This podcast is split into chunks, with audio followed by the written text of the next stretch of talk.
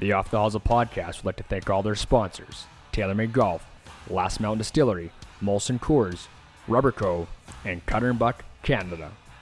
Now, it's time for your starting lineup. The pro hockey player, Turner Ripplinger. The golf insider, Tory Coughlin. The original co-host, Troy Koser. And your host, Drew Koser. Now, sit back and enjoy the podcast, Off the Hosel.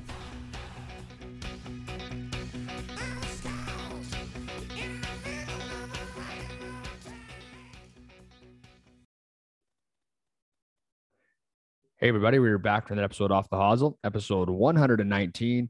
My name is Drew Koser. I'm your host. Not joined by Stat Guy Rip for the pre-show today or Troy, but we got our good friend on, Tory Coughlin. Not sure exactly where he is, but we'll get to that shortly. So Drew and Tory got the pre-show today and the post-show. But before we get going here, we got to mention this is brought to you by Rubberco. Rubberco was founded in 2021. It's made out of 100% recycled tires, has tons to offer. We offer rubber parking blocks, speed bumps, gym flooring, matting, and now our new hockey devices, especially the deflector. So check out the website at www.rubberco.com or on social media at Rubberco. You can call as well, 306-541-9840. Think with your head and choose the right rubber. Boom. Episode 119. That was a pretty nice read there, Drew. I'm not going to lie. Thank you. I don't like you, but I'll compliment you once in a while. I appreciate that. I can't wait to start doing ad reads. They're a lot harder than you think. Okay, episode 119 is off with a bang. Rubberco, check them out. Yeah, they're the best. So, and actually, honestly, not gonna lie, the business is buzzing right now. So it's good. It's people are starting to hear about it more and starting to get more inquiries. So it's pretty sweet. Anyhow, unlike your haircut. I look, what are you talking about? I look great. Unbelievable. Money in a bank. Anyways, the weather in Regina is trash. Raining. We might get sleet this week. Is that the word, sleet? Sleet. Yeah. Yeah, my dad said it was snowing in Saskatoon today. And he told me not to tell my wife because if she hears that, she's never coming up again in the summertime. So we gotta keep that top secret. No, it is almost Sarah. June. It's almost June. Oh yeah. Dude, when I graduated high school, we had our graduation was May long, which I think that's late May, isn't it? I can't remember. That's this weekend. Yeah. We got snow. We were in Jackfish Lake. Yeah. Well, not in the lake, but at Jackfish Lake. I'm picking up what you're putting down. So I have to mention also to everyone listening right now, because this podcast was dropped yesterday, but not, I wouldn't say funny story, but long story short, we had our guest on. We do an unbelievable interview. It's great. I'm exporting it to save it and then start editing, and it just doesn't export. I'm like, it's gone forever. Bye, Felicia. Gone forever. I was so upset.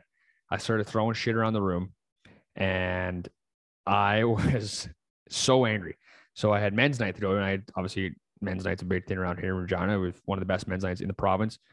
And I'm on the phone with Zoom help or whatever it is. And I'm like, hey, so I can't find this thing. I need help. It's important. It's a big interview. She asked three questions. Send me the meeting ID. Did that. Bang, bang, bang. Check here. I checked it. I'm on the phone. I'm like, oh my God, Jude, you have made my day. She said, what happened? I'm like, you found it. You found it for me. And I'm like, I'm so excited. I was pumped. She said, hey, can you do a quick survey for me? I'm like, Jude, I got to go, but I will come back to it. I promise. So 10 out of 10 on everything. Yeah. Oh, I have to go back and do the survey for Jude. But wow, I thought this thing was gone. So the interview today is going to be great. It was an unbelievable podcast. I thought everyone's going to enjoy it. Good sassy guy, but that is where I was coming from. So, shout out to Jude, because sometimes when you call those services, they act like you're just the biggest pain in their ass that they actually have to do something and work. Right. Yeah. So yeah. Shout out Jude. And I said, Jude. Hey. And I said, hey, she's like, it's Jude. Hey, Jude. Yeah. Anyway, so shout out to Jude. We got the interview. Have a day, back. Jude, if you hear this. Can you imagine she called in? That'd be sick. Hey, we should get callers to call in. We should start having an open call line. We should start doing that. Actually, we should start doing an open call line during the podcast. I'd right now be like, here's the Zoom meeting link. Jump in. If you have questions, you want to, let's go. I think, hey, Ziggy, we'll give you the hotline too. We'll give you the hot number. You can get in instantly. Caller on line number one, it's Ziggy. What's up, boys? Okay, so I don't know where you want to go from this. I wanted to actually talk to you because I didn't talk to you last week, but what's up? What's new? What's going on? Well, I hate saying not a lot going on. There's obviously always stuff going on. I might be starting a new job, maybe with actually one of our sponsors, Molson Coors. Bang. Haven't fully decided. The offer's there, but I haven't decided yet. And the PGA is going on this week. My Leafs lost. We don't need to talk about that. You know what? Actually, yeah, we do, because it was heartbreaking. Man, I watched that whole series and I thought it was unbelievable. And I've said it from like the get-go in this podcast and every hockey thing, like the format is a joke. Go back to 1-8 or go to one to nine, go 1-9, and then have one in each division gets a bye if you want to do it that way. But they were screwed from the word go. They were going to get Florida or Tampa, like or Boston. But even beating, like, if they would have beat Tampa, they were ending up going to play Florida. So yeah. I don't understand how a team that has an unbelievable record, they set a record this year. I think it was like 60-some wins or what it was. Matthews has an unbelievable year. And then they draw the two-time cup champs, who aren't exactly an easy team to roll over. Now, they lose to them. It's unfortunate.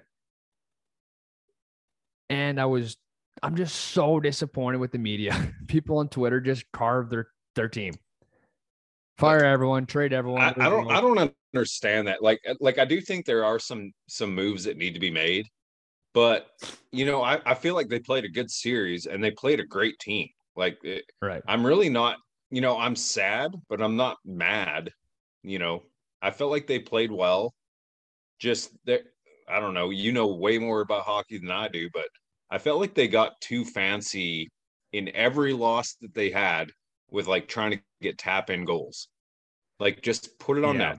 I don't know. Maybe I'm just stupid and old school, but put it on net, pick up a greasy rebound. Well, we saw that. And, you know, I think look at Tampa's goals. Yeah, and I think you and I talked about that in game 6 or 7, but I think I said it even to our club in our playoff run, like things in playoffs get tougher, and like you got to start doing things a little bit different. Don't go completely off the script, but start shooting pucks and start doing things that maybe, hey, if it's not working right now, start putting on net, throw pucks in his feet. Hey, Vasilevsky is 6'8". That's hard to go up and down 75 times a game. I'm not 6'8", so I can only imagine what he's doing. But I mean, they didn't shoot enough, I don't think, and then they weren't, I don't think, as greasy as they could have been. You know what I mean? Like, I watched the game last night between Calgary and Edmonton, and everyone in the world thought, oh, that was the best game. 88% of hockey or sport fans were like, this is unbelievable.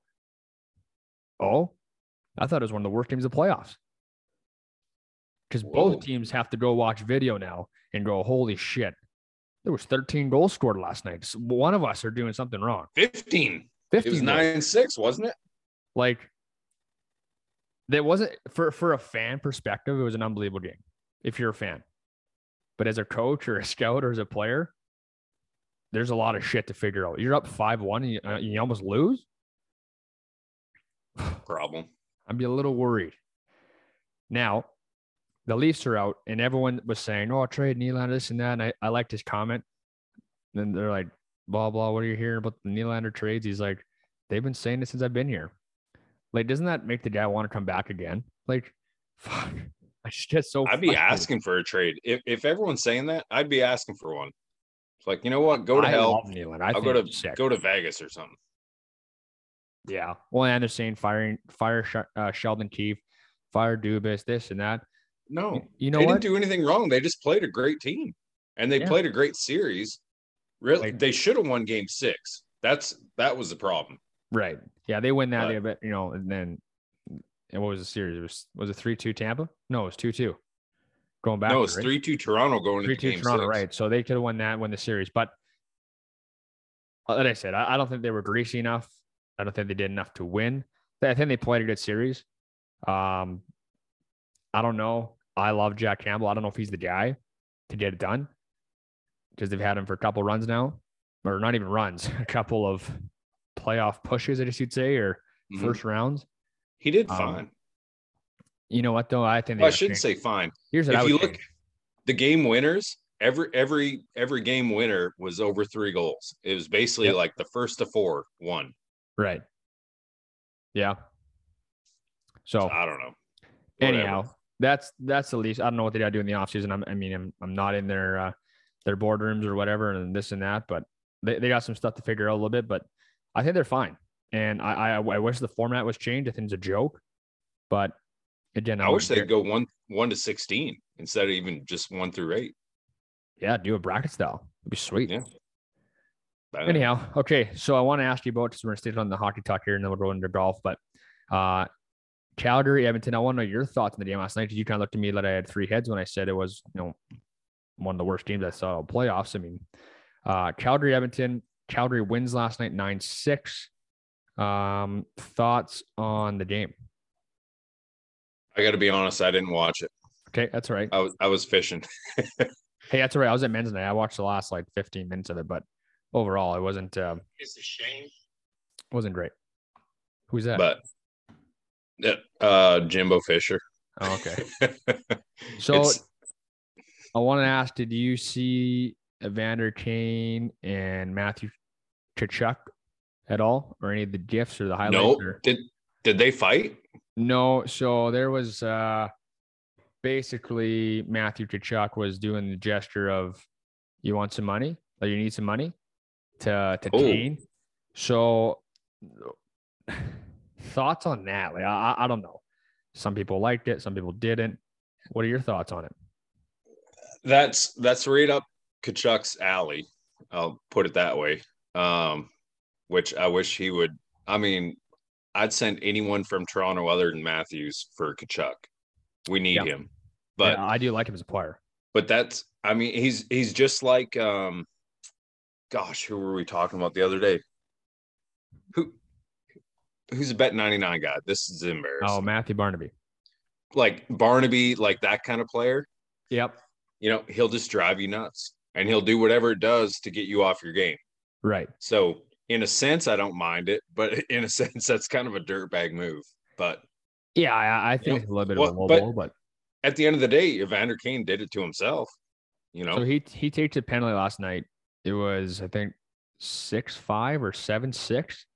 Takes a penalty last night when it could have been done and over with. They were going on the power play. He takes a penalty. The Flames score. Game's over. Boom. So can Kane play that role and walk the line and not take more penalties? Because Calgary clearly can score goals. Edmonton can as well, but I think they had 50 shots on between Kostin and Mike Smith. So those two guys are not able to. Yeah. And Edmonton really didn't have a lot of shots. I think they were 24 or 25. It was 24-7 middle second period for Calgary. Cool. So that's a problem. I don't think guys like Kostin and Mike Smith can handle that much rubber or Rubberco during a 7-game playoff series that they're hoping to play, to be honest. So, dude, I'm fired up about this series, though. That and the Battle of Florida. Holy. Battle of Florida. So I want to ask about the Colorado-St. Louis series, too. Those shots, Colorado is unbelievable. Unbelievable. And St. Louis, I think, taken an overtime in game 1. They did? Yeah, it was wild. It wouldn't shock me if they're kind of sneaky. Well, Jordan Binnington is playing like Jordan Winnington back in 2019. He is finding a way right now to kick. He is kicking right now.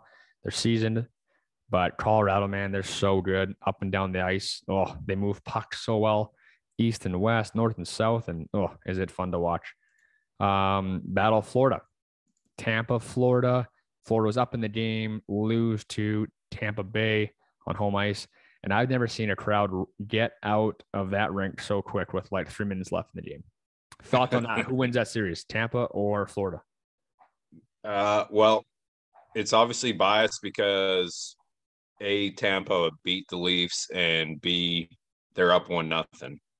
Give me Tampa. Yeah, I think they just have something in them. No, I believe you. Yeah, and it's the intangibles. You know, they know how to win. Yeah, I'm saying Tampa, Colorado, and this battle of Alberta, man. I don't know. Like I really want Edmonton to win because I think McDavid's the best player in the world. He deserves one. But I don't think they're tough enough. I talked to the guy today about this. I don't think they're strong. Like they're physically tough enough. Like Calgary has Lucic. He has DeBranson. He has Tkachuk. Like, you know, the others have Zach Kassian. He's tough. Overall, I think it's going to go Calgary, Colorado, Tampa. Is that it? Who's left? You got the Boston series. New York and Boston. Who I'm taking New York. Give me Rangers. Yep. I'm with you. Okay, so New York, Tampa, Colorado, and I'm taking Calgary. Who you taking out of that series? Just because I like to disagree with you, I'll go Edmonton, but I really don't care. I just hope whoever wins that series wins the Western Final. Right. Okay, last question based on this game last night. So a lot of people on Twitter were saying they're not a fan of Brady Tkachuk. Had three, you know, he was having a Bud Light and he had two in the back pocket. He's cheering for his brother. He's for sure in one. He's wearing a Flame shirt or whatever. He's cheering. People didn't like that he was, you know, essentially gassing beers and cheering on his brother. What are your thoughts on that? What? Dude, he's like a 22-year-old. People and his brother's playing in the playoffs. Like, what are you supposed to do? People were not happy on Twitter. I was reading it today. I was like, wow. People care. Are you supposed to drink Dasani and like with that's your... That's what people are saying. Yep. Get a box and be professional and, you know, don't cheer for team. You're a captain of Ottawa. He's like... What professional? What's everyone else in that building doing? He's done. He's in the offseason. Because he's the captain of Ottawa and looks bad and why doesn't he training? And dude, like... No, it doesn't look bad. No, I don't think it does either. I think it's a stupid take on people that are saying that. Like, think how many like bank executives or lawyers or doctors are in the stands doing the exact same thing. Who gives a shit? Yeah, that's what we do. Think about men's. Okay, let's look at men's night at say Riverside or Wascana or Royal. What are they doing? They're drinking beer. Like, yeah. So they're saying, no, because he's a captain of the Ottawa Senators, he should be training, he should be in a box, he should be acting, you know, civil, what do you call it, just chilling out and enjoying the game. He shouldn't be up and down, high-fiving the Flames fan, this and that, and having a good time. I think the opposite. His brother scores a hat-trick in game one of a battle of Alberta. Hasn't happened in 30 years. And he's cheering his brother on. I think it's unbelievable. I think it's sweet. My brother would do the same thing. No, people... Like, I swear to God in society, and I don't want – it's nothing political. People are looking for things to get pissed off at. Oh, yeah, absolutely. Like what is wrong with that? He's done his season. He doesn't have to start training probably for another 2 months. Just let him have fun. Let him enjoy a beer. He's been on the road, half of it in COVID cities and all this and going back and forth over the border, doing all that crap. Trust me, I know. It's let him give him a breather. Yeah. Goodness. I agree. Okay. Out of the hockey talk here. Long story short, I think what he's doing for his brother is quite fine, quite okay. So leave him be. Let him enjoy his beers. Okay. Golf talk last week. KH Lee goes back to back like Drake and wins again. Jordan Spieth finishes second place. Did you watch any of that golf? I thought they were playing a local muni. I really did. -27 or whatever it was. I couldn't believe it. I didn't watch. It was deep, though. They were going nuts. It was wild. I saw the leaderboard at one point on Sunday with about 9 holes to go, and they were deep, deep, deep. Right. Like, yeah, I couldn't believe it. And I haven't made that many birdies in my life. Like, what's his Shoffley was on his 59 watch. He shot like 61 or 60. Yeah, he came from out of nowhere. Well, even KH Lee, didn't he shoot 63 the last round? Let's just find out. Yeah, he was -8, -4, -5, -9. So yeah, like, but how -26 is just getting by, winning by one.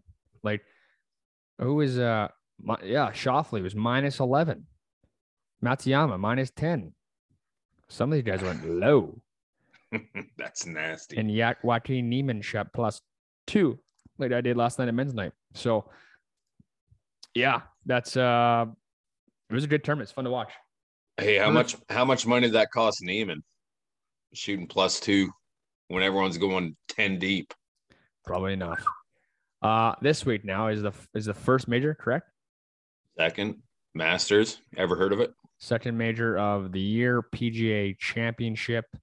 Off to a hot start. Okay. Rory McIlroy -5, Will Zalatoris -4, Tom Hogue -4, Matt Kuchar -3, Abraham Answer -3, and then a bunch of -2s. So Abe was my pick with my dad. Me and dad always do a pick 'em. Really? We picked three players.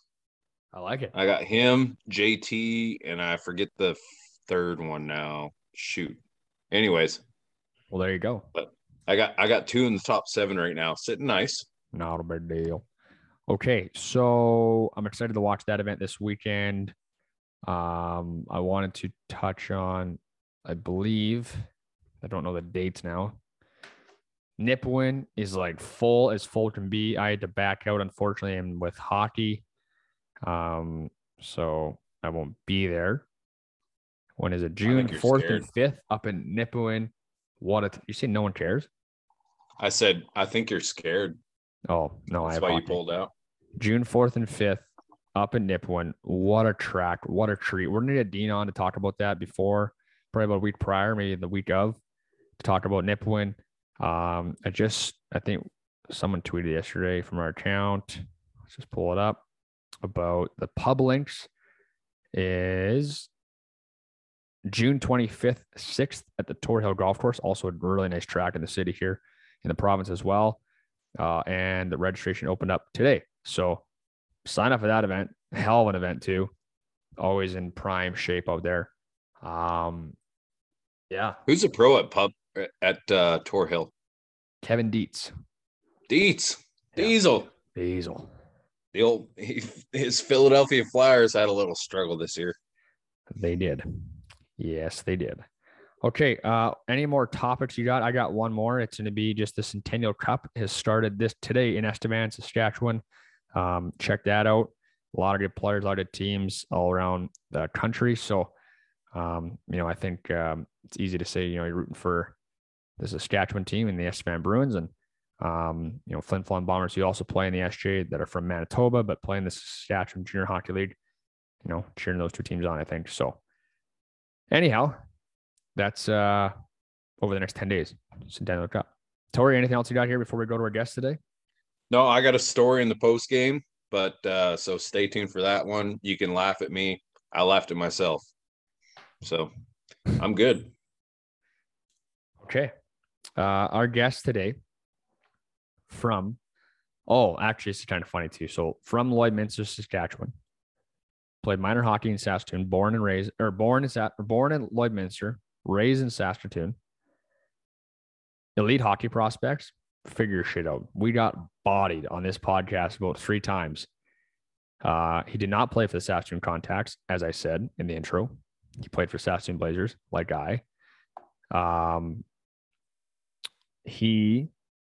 What else did he say? Oh, it says obviously born in Lloyd, but he was not raised there. So maybe change the whole born. Let's just put raised.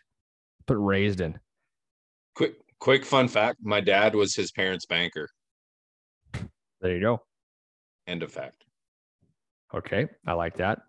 Played in the National Hockey League. Played with our good boy, buddy, Matt Murley. He's now on Chicklets full-time. He played with Ryan Whitney. Paul Bizanet. Play with a guy named Sidney Crosby. Ever heard of him? Max Talbot. Fleury. Played for the Leafs a couple of years. Yeah. Played for Atlanta with Ilya Kovalchuk. We talked about Kovalchuk. And Healy, maybe.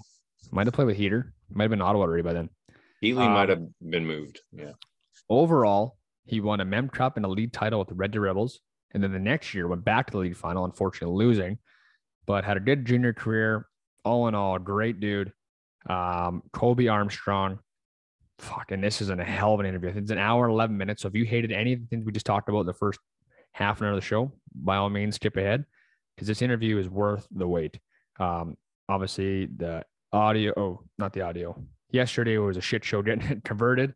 Got it back, full thing. It's funny. We talked about jockey lots quite a few times. Mentions Jeff Will, a realtor up in Saskatoon. Good. We need to have Wilfie on. We should have him on. We should. He knows everybody. Such a good dude. Brought up Farbs. Oh God. So it's a great interview. Tori, anything else before we send over to Kobe Armstrong? I think that's it, buddy. All right. He's awesome on TV too. That's all. I'm good. All righty. Well, here's episode 119, Kobe Armstrong. Hope you enjoy it. Off the Hustle is proudly presented by Cutter and Buck Clothing. Cutter and Buck Clothing is crafted for your active lifestyle, engineered for exceptional versatility, so it'll be perfect for work, work from home, travel, date night, golf, walking, boating, hiking, and entertaining. Their clothing is thoughtfully engineered with performance features like moisture wicking, stretch, UPF for sun protection, and with easy care and time-saving features such as durable collars, added spandex, and blended fabrics that are comfortable and stylish. Cutter & Buck shares their commitment to sustainability with their commitment to sustainable products, sustainable operations, and sustainable production. When you choose Cutter & Buck Clothing, you are getting the genuine spirit of the Pacific Northwest. Check out Cutter & Buck on all their social media platforms. All righty, we're pleased to have on today from Lloydminster, Saskatchewan. He's a retired hockey player that played in the National Hockey League, a Western Hockey League alumni of the Red Deer Rebels, a league champ, Memorial Cup champ, and as well as a Saskatoon Contact alumni. He's a beauty. And after all that, ladies and gentlemen, we welcome on Kobe Armstrong, a.k.a. Arm Dog. What's up, boys? Good Sasky boys. Good. I love it. Thanks for having me on. I never thought I'd be on a golf podcast, but here we are. Yes. So as we talked off record, golf started as now it's moving to some hockey stuff, but we've had NASCAR drivers on too. So we were all over the map. Like I said, so first, thanks all for coming to the podcast. What's new with you? What's happening? You know, what's going on in your world? My world is, well, I have four kids, so it keeps me pretty busy, but as far as work goes, I live in Pittsburgh now. So I've been here probably 6-7 years. First year I moved here after I quit playing, I was in Saskatoon for the year, that winter, first winter out of hockey. And I was like, what am I doing here? What am I going to do?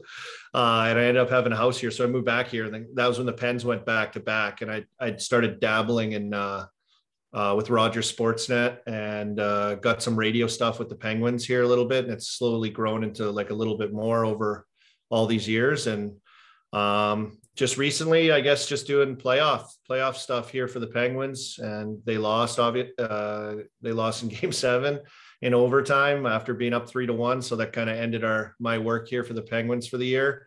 And all while doing that, I did a between the benches with TNT TBS in the first round of the playoffs for Boston, Carolina, and then Game 6 for Tampa, Toronto in Tampa. That was like That was honestly probably, you know, getting to sit on the desk next to Ron McLean on Hockey Night in Canada for one show before the pandemic hit. I had one more on my schedule before that year was to end. That was really cool to do that. Like growing up watching Hockey Night in Canada, being able to do that was an awesome thing. But I got to say, like being between the benches and like doing color on an actual game, never mind a game, like a playoff games in Boston, crazy, awesome sports town, and in Tampa, you know, defending champs, Leafs, Lightning. I mean, that's probably the highlight right there. I think that would be so intimidating being a color guy between the benches, like going to the other bench. Hey, coach, you know, walk us through the first 10 minutes, and they're just getting shit kicked like full rip. Like, oh, I know. I had to do actually the rinkside reporter that we had she got COVID in Toronto. So she was like kind of jammed up and had to stay and couldn't be there. So I had to do like some of the interviews down there and like post game with Braden Point, who scored the OT winner. Yeah. Sick Moose Jaw Warrior alumni. What's up? But I'm like, I don't know how good I am at doing interviews. Like, and I've kind of done that this year for Sportsnet too. I kind of got bumped over to digital side more. So like features and interviews and different things. Right. It's like a whole new appreciation for people that are really, really good at, you know, interviewing people, talking to people, getting questions out. Like I probably talk more than they do, just trying to get the question out, which is like, I think a no-no, but hey, you get what you get. You get what you get when you get me, you know, that's what happens. Walk us through that goal, because here's what I would have done. You start talking about yourself. And I think that'd be way better for the game. You really, hey, I scored a sick OT goal once too. Just cut him off and back to you. Talk about yours. Or whatever it is. Yeah, I know. I should have been like, yeah, well, I scored in triple OT in the minors in the playoffs once. No big deal. Up to you, John. That's enough from this schmuck. And then you steal the towel. All right, Army. Before we get into, all your, your playing days and whatnot, we got to backtrack to younger Kobe Armstrong, the things you're up to, hobbies, obviously played hockey, but growing up in the city of Lloydminster. Yeah. So I was born in Lloyd. We lived actually, and you know how it is in Saskatchewan in, small town called Paradise Hill. I think it's like 45 minutes northeast of Lloyd. And my dad was like, worked on like the oil patch out there and was a welder and did a bunch of different things. And we ended up in that little small town. My mom taught skating and, she would teach in Lloyd. So it was close enough, and I was born at the hospital there, but then eventually moved to Saskatoon and grew up mostly in Saskatoon, played soccer and hockey. All the way through until I was like, I did some figure skating. Actually, my mom was a figure skating coach. So I figure skated for like 4 years too. Wow. From like, I don't even know what grades was I in, grade like 5 to 8, almost 9. So, yeah, I was on the ice all the time and that was crazy. I would like get made fun of and stuff, but like, I was pretty good at skating though. I was good on my skates, good on my strong on my edges. And like, it definitely helped me and improved my skating for sure. But, so I just did those and like, you know what it's like growing up in Saskatchewan, it's easy. You can bike to the park, play your soccer game, bike home, you can, right. Pretty much get anywhere on your rollerblades. It's flat and nice and easy. And, I was able to get around and just be like a regular kid in Saskatoon growing up playing sports. I love sports. So, and actually, Jeff Will, I don't know if you're familiar or know him at all. Yeah, just an absolute beauty. So I got tied up with him and a group of guys, Keegan McAvoy, some of these other guys from Saskatoon, and the jockey Jeff Will. He got me golfing. Actually, helped me buy my first set of clubs. I never owned a set of clubs. I was like 23 years old, and he called me Penguin because I was with the Penguins. It might have been because of my nose too. I don't know, but he'd always be like, "Hey, Penguin, let's go!" He gets like, "Hey, oh, hey, hey." And he got her going, and we went over to a buddy of his who was like a rep for one of the club companies. I forget what it was at the time, but they had Cleveland. I got Cleveland like beginner clubs. He's like, these are perfect for you. You're just starting. They dialed me in, got me going. I still have, I need a new set of clubs. You guys have sponsors? Like, let's go. Like, I need a new set. I still have the same set since I was 23, the same set that the jockey helped get for me. So he was awesome though. Like he'd take me golfing. In the summers when I come home after the off season, I hang out with him and he'd get me going and teaching me. And he's a tiny guy, right? He can absolutely pound the ball though. He was so good. And eventually introduced me to Graham DeLaet. I got to golf around with him at Dakota Dunes in Saskatoon too. And follow him a little bit. I have a great story. Actually, he was golfing in Hamilton at like the Canadian Open. And I was out there like doing some like one-on-one skills work with this big name hockey skills guy, and I was in St. Catharines, so I heard they were there, so I wanted to go watch DeLaet. So I had a rental car, drove up there, and I'd never been to a golf event before, and I was wearing flip-flops. brutal decision one, because it's like you got to walk around a lot if you're gonna follow the guy. Yeah, and they play like at a good pace. And it's like, okay, so I'm like tracking around to try to find what hole he's on to catch up to him. And I'm like, your flip-flops like flicka, flicka, flicka, flicka, flicka, flicka, flicka, flicka. They're like flicking around. You could just hear it cracking and snapping as I'm like running around the course. And the guys with like the quiet please signs are like staring at me, trying to get me to stop flicking around with my flip-flops. So I was wheeling around trying to find him, eventually caught up to him and followed him for like the last like 5 holes of that round, which was awesome. See like a Sasky boy, just like crushing it at that time too. He was, he was coming on the scene and doing really well. So that's my golf story, all leading from the jockey and never playing golf to getting introduced to all this stuff. And that's kind of where I'm at now, living in Pittsburgh, where I started playing in the NHL, and my wife and 4 kids now. And yeah, that's my life. That's my whole life story there, buddy. Okay. Well, before Turner jumps in, you know, our good buddy, Steve Coolidge, came on. He had a great interview. So we had to evaluate after, and then we got him, you know, we helped him out with the TaylorMade deal. So maybe we'll call our guy after, and we'll see how this goes. So just keep the pace up right now. We're here. Let's keep building army. And then maybe I keep the energy going, boys. This is what I do. There it is. Blue guy. Amazing. All right, Army. You mentioned you moved to Saskatoon as a young age. So, let's talk about a little bit of your minor hockey experience playing in Saskatoon, along with playing with the contacts and midget. Actually, I played for the Blazers. I was supposed to play. Me too. I was supposed to play for the contacts, and I think I wanted to play for the contacts. I forget which way it went, but I ended up landing with the Blazers. And I don't know, maybe it's, does it say on my hockey DB that I'm contact? Yeah. Cause I was like, I played Blazers. I mean, it'd be a lot cooler if you played for them too, but well, now you did. Blazers, buddy. Here we go. Yeah. So I came in after like Jared Stoll, he played for the Blazers, and I came the next year. Like he ripped it up as like a 15 or I don't know what it was. He set like records and stuff. And I'd go watch him play. He moved from Yorkton to Saskatoon in high school. So he came in, and, you know, I became like good buddies with him, like both obsessed with hockey. He's obviously like sick. He was sick as a kid, like really sick. And like, he'd pick me up, take me to workouts in the summer. And like, I like never worked out until I like met him either.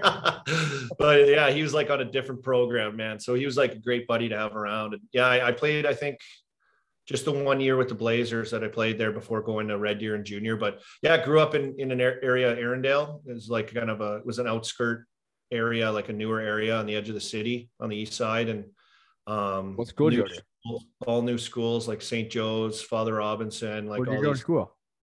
I went to Father Robinson. It's like on the road I grew up in. It was like 2 minutes down the street. And then St. Joseph's High School is like 10 minutes away in our little area there. Of course, now I go back and it's like, you know, we used to be the outskirts of town with nothing behind us. And now it's like all neighborhoods and full blown areas. It's crazy how much it's grown. But yeah, played for the Saskatoon Red Wings, minor hockey all the way up, tier one, you know, no big deal, the whole way. We had some good teams. I think in Bantam, we went to the provincial final against a good Swift Current team back in the day. And they beat us in a, you know how you just play like the 2-game series, goals for and against. Yeah. That's Bush League too, by the way. I did that in pro. Yeah, it should be a series. It's a joke. 2 games. Like, what the hell is that? You have one bad game, you're done. Yeah, you're totally but it's like, I loved it. I grew up in Saskatoon. It was easy. Like, it's so small, but we had like, you know, the Raiders, the Barons, the Knights, Bobcats, but like, you know, majority you went to school with some of the Bobcat kids and stuff, or, you know, cause there's like a little bit of a crossover in some of the neighborhoods and different things. So yeah, it was great. It was great. Hockey was awesome. Like you go to school and play hockey with all your best buddies in school too. It's not like, you know, kind of like USA hockey is totally different. You can go play wherever you want. It's crazy. So it was a pretty great childhood and easy in Saskatoon. All right. So since that the DB and elite prospect has blown this whole thing so far, we're going to try and smart. We have you getting drafted the Red Deer Rebels in the 6th round. Yep. 103rd you played for the Rebels, right? Yeah. Yeah, that's true. Yeah. We got one thing right on there. Does it say I have like 100 goals? I actually played for the Blazers, Kamloops. Does it say I had 100 goals one season by chance or no? Nope, not that one. No. Okay. So now it's all good now, right? In the Red Deer Rebels here. Well, you know, what was it? I don't know. My question is, was it always a thought to play in the Western League, or was college ever a thought? Yeah, I think back then, and I don't know, college was kind of like an option, not really like what it is now, I would say. I remember I got a letter from North Dakota, and I thought that was like awesome. I was like, this is so cool. Like, wow. how they came and watched me. Wow, that's really cool. And then I like found out, like they sent, like North Dakota sends letters to like a lot of kids. Oh. I found that out. I don't know if that was the truth, but I felt like everyone that I started talking to, they're like, yeah, I got a letter from them too. And I'm like, oh, okay. So they must just like dominate the region or something, like recruiting. Yeah.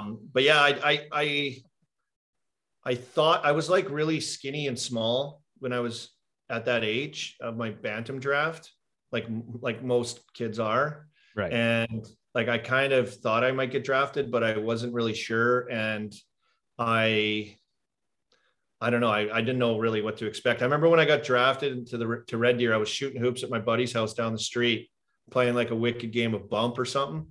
And I remember my brother came down the street. He's like, hey, well, mom said to get home. So I ran home like 10 houses down.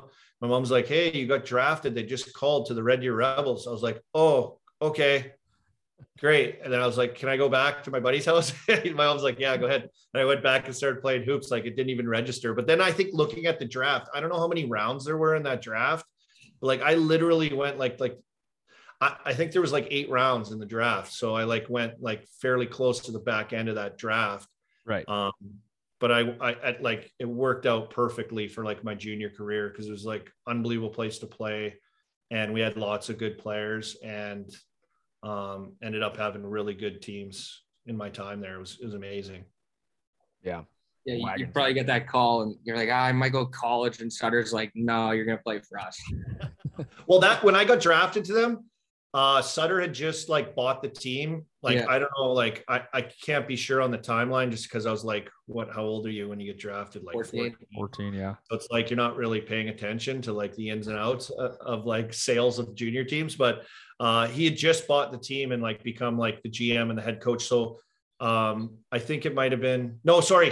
He didn't yet. I got drafted under the old thing. And then a few years later, he bought the team when I could have made the team.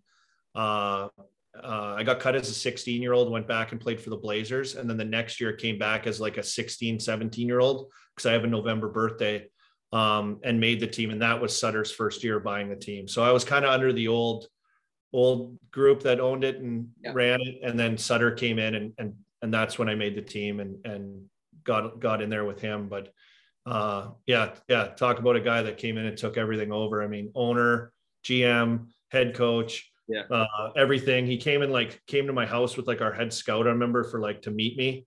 I don't know what he thought of me. I was at the time I was probably 5'11", 125 pounds, little skinny rail with zits all over my face. Hey, like a dork. And he's like, this is one of our draft picks. What the hell is this? I can imagine what he was thinking, but he molded me pretty good. I think I came with some good raw tools and stuff, but he got me going and got our whole team going pretty good. We had a good young team. We had 6 or 7 16-year-olds my first year there. So we were young and moldable, and he had us going pretty good. That's a guy exactly like Sutter will tell you. So yeah, he'll get you going for sure in telling you what he wants or what to do, Turner, for sure. I'm sorry, I made that funny face. I'm right on the edge of our golf course here, and I just witnessed a guy drive right over a bunch of tee boxes on his cart and just keep going. Oh, that's bad etiquette. That's brutal etiquette. Maybe he was making a sick TikTok though, That's allowed. You wouldn't know. You're good with all the young kids now. So. Yeah, that'd be sick. I'm an influencer. I'm a TikTok guy. All right. So we're going to stay on the train of the Red Deer. I'd like to talk about that 2001 year where you guys made the run and winning a WHL championship, and then winning the Memmer. So, I mean, not very many people get to experience or run like that at a young age. So, I mean, walk us through it. Yeah, I've only had 2 good runs. One was in the minors. We went to the final, Calder Cup final, and the other we're with our Red Deer teams. And they were awesome. Yeah, it was incredible. Our team that year, I think we were ranked number 1 in the country. They come out with these rankings from all the leagues. I don't know how they decide it, but we were ranked number 1 the entire way through. So it was quite the thing to, I guess, keep the expectation of that up through the playoffs. But you know, we had a huge rivalry against the Hitmen, and they were really good too. They had really good teams, you know, and lead up to that season in previous years. Like, you know, Sutter used to say, like, this is a joke. Like, you guys are beat before you got off the bus to play like Calgary, because they were so good. They had like so many good players, and like Pavel Brendel was scoring like 70 goals a year. And wow. It was crazy how good they were. So we played them in the second round of that run and beat them, I think, in like five or six games. Wow. And after we got by them, it was like, we were like, okay, like we can go. And, you know, we had good leaders, good veteran guys, and we had good young players too. I think we had like 6 guys drafted in like the top 3 rounds that year, in my draft year. And then, yeah, just getting like, I think the first time I ever flew on an airplane was that year when we flew to play Portland in the final. That's crazy, right? Satsi flew us out there on a plane. It was sick. We had like, we're on like commercial plane, whatever, like, you know, flew to Vancouver, got on another plane, flew down the States. It was like kind of crazy, but, you know, other than that, it was just like a really, like, I probably look back on it as one of the best years I ever played. I actually got a picture of us right here. This is us right here, man. Oh, that's sick. Yeah. Jeez. The old Red Sea to the Aggerno. Yeah, that's Regina right there, boys. Yeah, couldn't happen in a better place to have the tourney too in Regina. Like all my buddies and my family, it was awesome. You guys in Regina put on a good show too. Like all the family members, like at the beer gardens, were just getting piled up every night. It was hilarious. Like seeing everybody, like all the brothers and sisters and everyone, all just like destroyed the next day. It was great. If my dad saw that picture right now, he'd be crying. Oh yeah, why? Yeah, he was the head scout for the Pats that year. Oh, was he? No way. Yeah. Well, yeah, he would be. You guys, they had a good team too, but they were out in the first round, I think, and you had to wait. They had to wait like all that time to play us again. They had like what, Barrett Jackman, and they had like a bunch of really good play. You guys, the Pats were pretty good that year too. So they actually beat us in the Memorial Cup. They were only team we lost to, but we were already booked into the final because we won our first 2 games. So it was kind of one of those. And then we had a bunch of fights, like Garth Murray and Dougie Lynch had a big toe-to-toe. They were bleeding. I think Garth Murray was bleeding. Dougie could chuck him pretty good, but and then we had a couple other fights in that game too. So we got kind of out of control. I think Regina beat us like 4-1 or something like that. All right, I want to ask about the year after, because and the next year after you guys win the league title, you win a Mem Cup. And the next year, you guys are obviously confident again. You guys go right back to the league final. Yeah. What would you say was different between, you know, the team that won it all to the team that, you know, unfortunately losing in the final? Well, we lost a lot of our like veteran guys. So now I was like considered, I guess, like a real veteran guy. I was drafted already, and a lot of our guys were. We also had Shane Bendera, who was our goalie, and you know, he'd been in the league for a little bit at the time. And I think that was Cam Ward's rookie season. So right. He was like a 16-year-old goalie. And not like it's been done before, but it's just, you know, when you have a little bit more of a veteran experience guy, it probably helps. But we had, like, I couldn't believe we lost to Kootenay in the final. And I think they beat us every time they beat us was in overtime. So it was like, was that the odds year?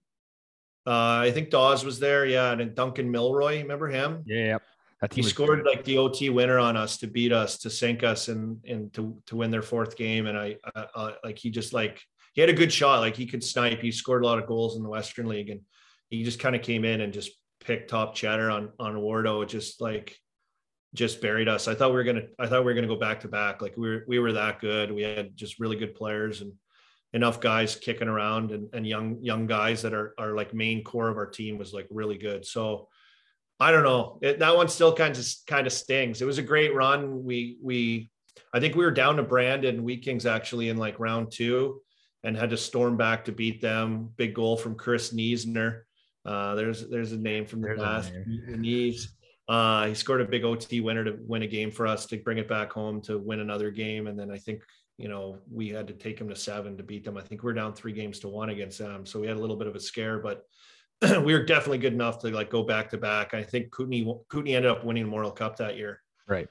So, you know, I think, you know, if we would have got through, we would have been probably set up pretty good to win another one. But yeah, that one, I still think about that one and I'm like, damn, man, we could have done it. We could have gone back to back. It sucks. Just not enough. We just fell short. Well, I didn't mean to put a damper on the mood. So we'll pump it up to now onto your pro career. In 2001, you were selected in the first round of the Pittsburgh Penguins, the 21st pick overall, I believe. Yep. Walk us through what that day meant to you and your family. And then obviously we love good draft stories. So any good draft day, suits or sweat through your suit or, whatever. I was sweating through my suit at the combine meetings, which was like embarrassing. And that's the only reason why like the Pittsburgh combine meeting wasn't super memorable.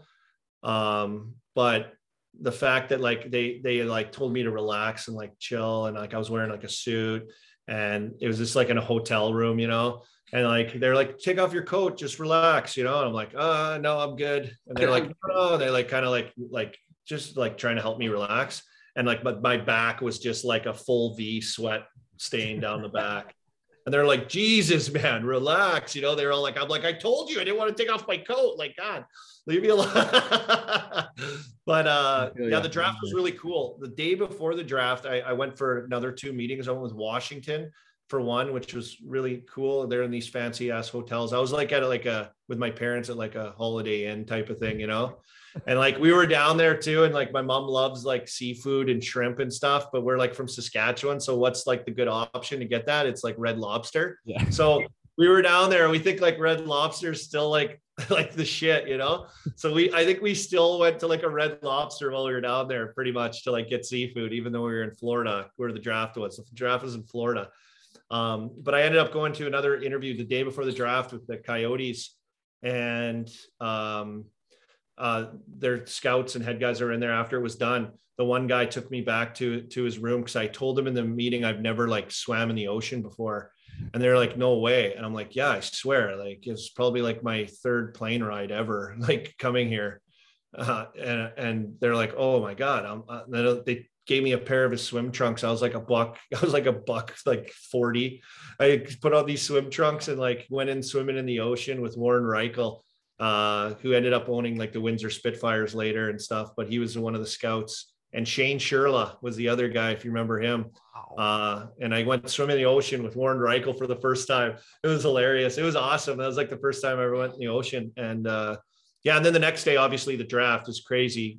Just seeing like, Wayne Gretzky on the floor and like just faces and stuff that you've only seen maybe on TV, like I'd been to like three NHL games prior to that. I went to I went to one Oilers game and two Flames games prior to that, growing up in Saskatoon, in Saskatchewan, we don't have like that. Like we got like the Blade signing autographs in the mall when I was a kid. That was like unbelievable, So it was just a really cool experience. My mom, my dad, my brother were there. My sister couldn't make it. And it was like surreal to be like in that, and then to get called up and like in the first round, to go up on the stage and do that whole song and dance, like to be a part of that. Like it was pretty amazing thing to like experience for me and my family. Like I'd never flown with my family before on a plane going down there. So it was like, it was amazing to like do that with them. Cause we never got to take vacations as a family really. Cause we were just wanted to play sports and hockey, and we didn't have time to do or enough money to do anything else. So that was actually really a great experience. Yeah. That's wild. That's sick. Well, I was gonna let Turner go ahead here, but the local guy's cutting grass in the background there. He said at his condo there. So,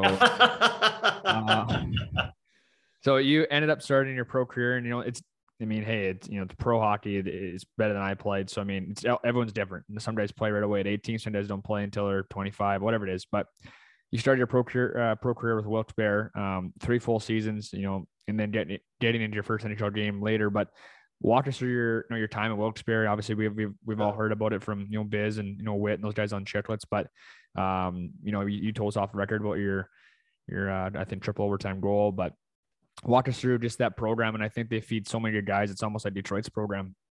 So yeah, how they groom players. So yeah, they do. And coaches too. They do a good job with coaches. Like they pump out coaches all over the place also. But, I think our situation was a little more unique than like the way it is now for Pittsburgh. Like we, Pittsburgh was like financial trouble, like when I got drafted there. So, you know, they were in bankruptcy issues and had some other things going on. And, you know, we're fielding teams that weren't like super great. I think we're just, you know, veteran guys that were kind of at the end of their careers that were a little bit cheaper.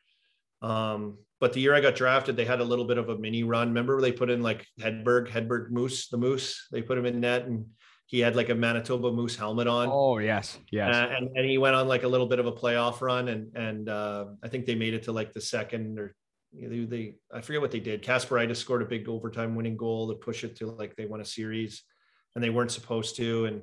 And so they kind of had like some minimal success. So it was like on my radar a little bit, but yeah, they weren't like in the best financial situation. And because they had been kind of bad, they were able to get like some pretty good prospects and picks over the years. And they just stuck us in the minors. So, you know, looking back on it, everyone's in a big rush to get there, but playing down there with everyone was, you know, probably the best for me to develop. And like my body, like I came there, I was 19 years old. I was like a skinny rail still. I was a tall, skinny rail. And like, there's kids, like I was rookie with like Matt Murley, who's on Chicklets now. He does all the guys. He's the best guy ever. Boy, and a couple other guys that were like 23-year-old rookies coming out of college that were like, you know, in good shape and built, look like men, you know? So I think they had a little bit of an advantage, and there was like no rules back then either. Like they had like no veteran rules. So we had like, you know, we had like 33-year-old AHL journeymen on our team, you know, and I was playing against guys with like mullets, and they're like, freaking like missing all their teeth and have never played an NHL game, and they just like are in the like playing in the jungle their whole life, you know? It's crazy.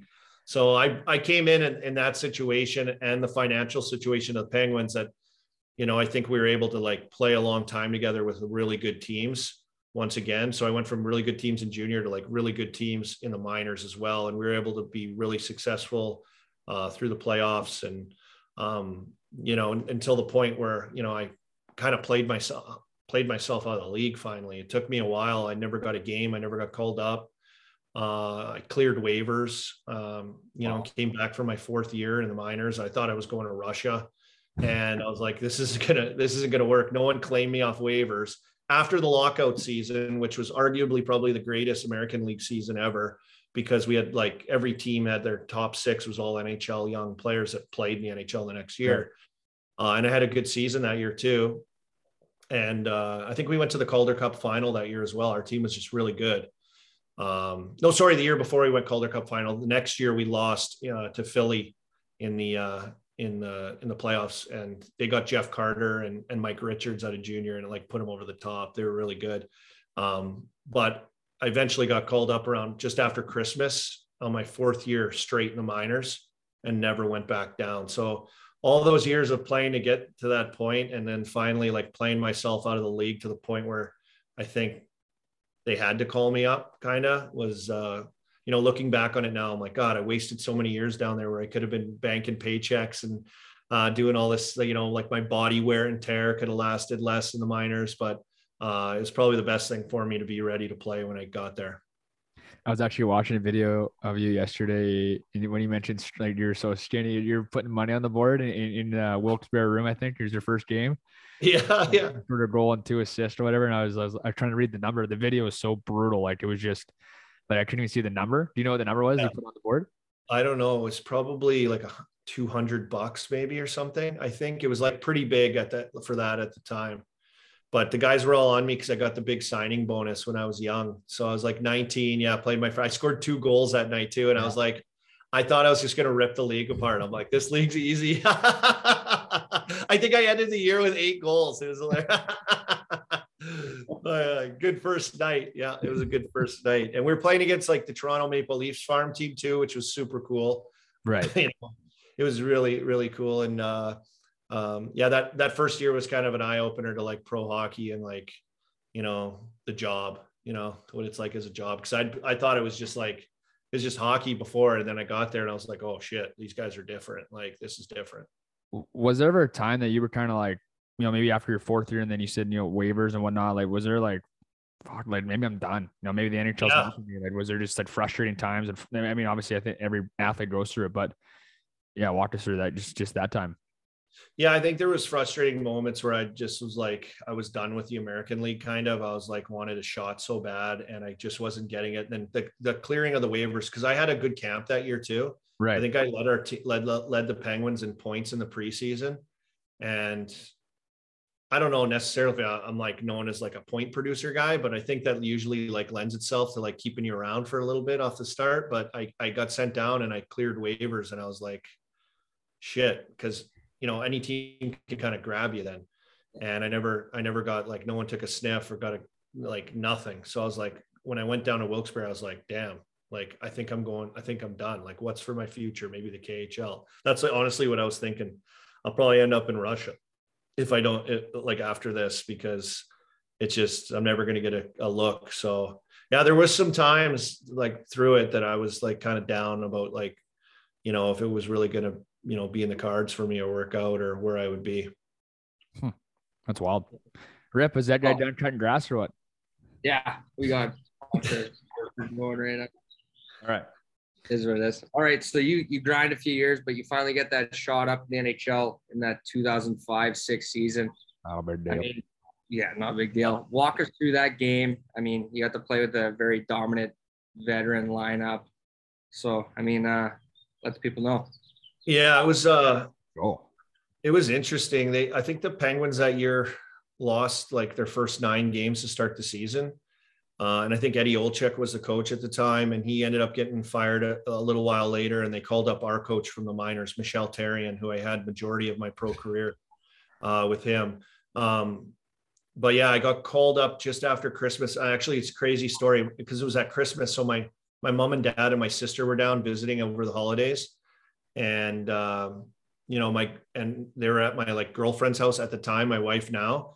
So we just finished the game. They all went back to the house, except for my girlfriend, Mal, and my sister, waited after, to like go home.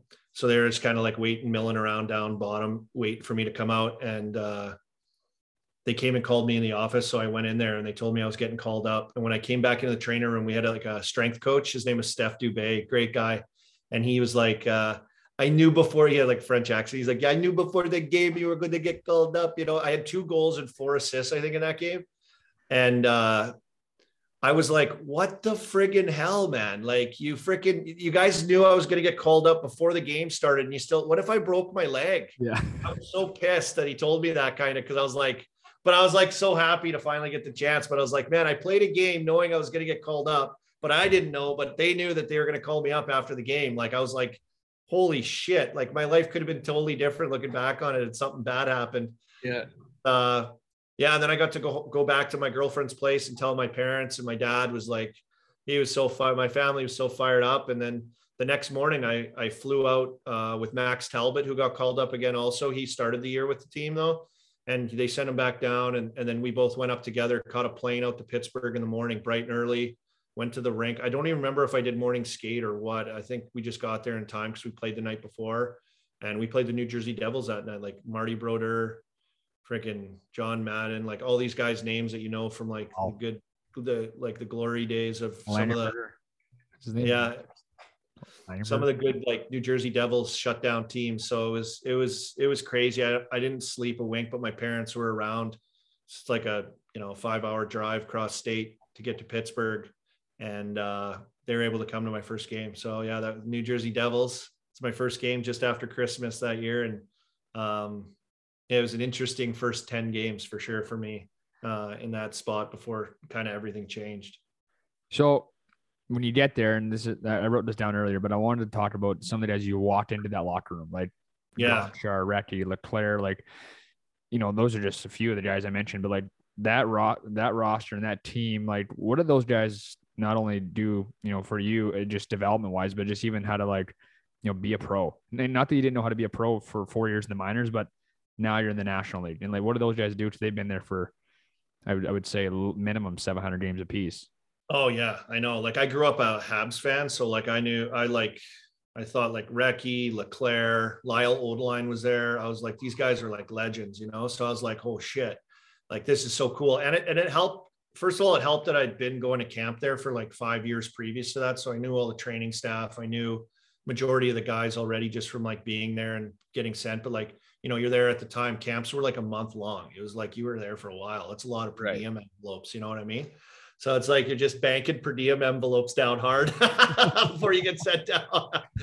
But it was great. Those guys, honestly, those older guys that we had at that time, because we had, you know, some young guys that finally got, you know, brought up into there, like myself, Talbot, you know, Whitney, Christensen, yeah, I'm probably missing some. And then we had Sidney Crosby, who was, you know, it was his first year as well. He was 18. Never heard of him. Yeah, just some random dude. That was pretty good. He had showed some promise early, but he, those guys were awesome for us. Honestly, they were great. We had a young team. Like if we go out together, like Gaunch was there, all the boys were there. It's great. I still talk to Rex still to this day. He lives in Pittsburgh here in the off season when he's not coaching. And now he's probably looking for another job, as New Jersey just let him go. But those guys were amazing to have as young guys in the room. And I was like kind of starstruck too, like sitting in there next to them or hanging out with them. It was like really, really surreal. Like growing up watching them and like, I don't know, it's crazy to think that you're playing on dressing with them in the same room and like, they're your friends, they're your buddies. Cause you just watched them on TV. Yeah. That is sick. Yeah. It's sick. It's the best thing about the NHL. That's sick. Okay. Quote unquote, sick move, bro. Referring to the play by Sidney Crosby, scoring the first goal in the NHL Winter Classic.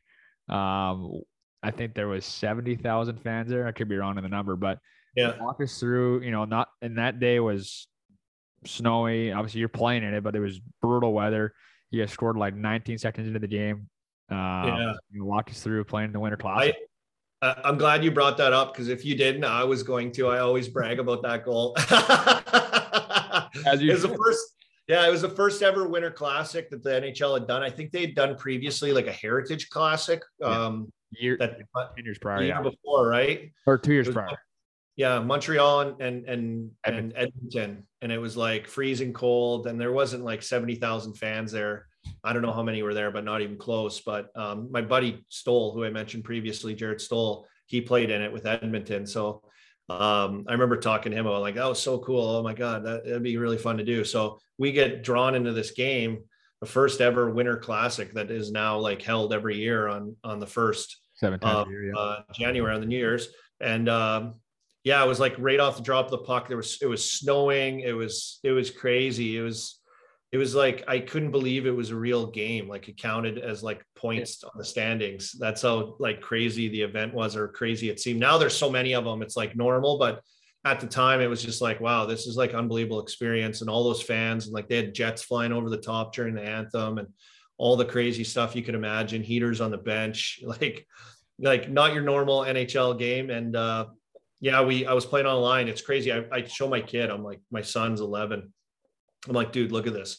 I was playing online with Malkin and Crosby. I'm like, what the hell is this, right? But it was awesome. Yeah, 19 seconds in the game, like Sid just got it and like powered it through the snow like a plow and like going around everybody. It was crazy. And then I just cleaned up like a seagull at the dump. Just went and cleaned up a little piece of garbage out front. Just flew away with it.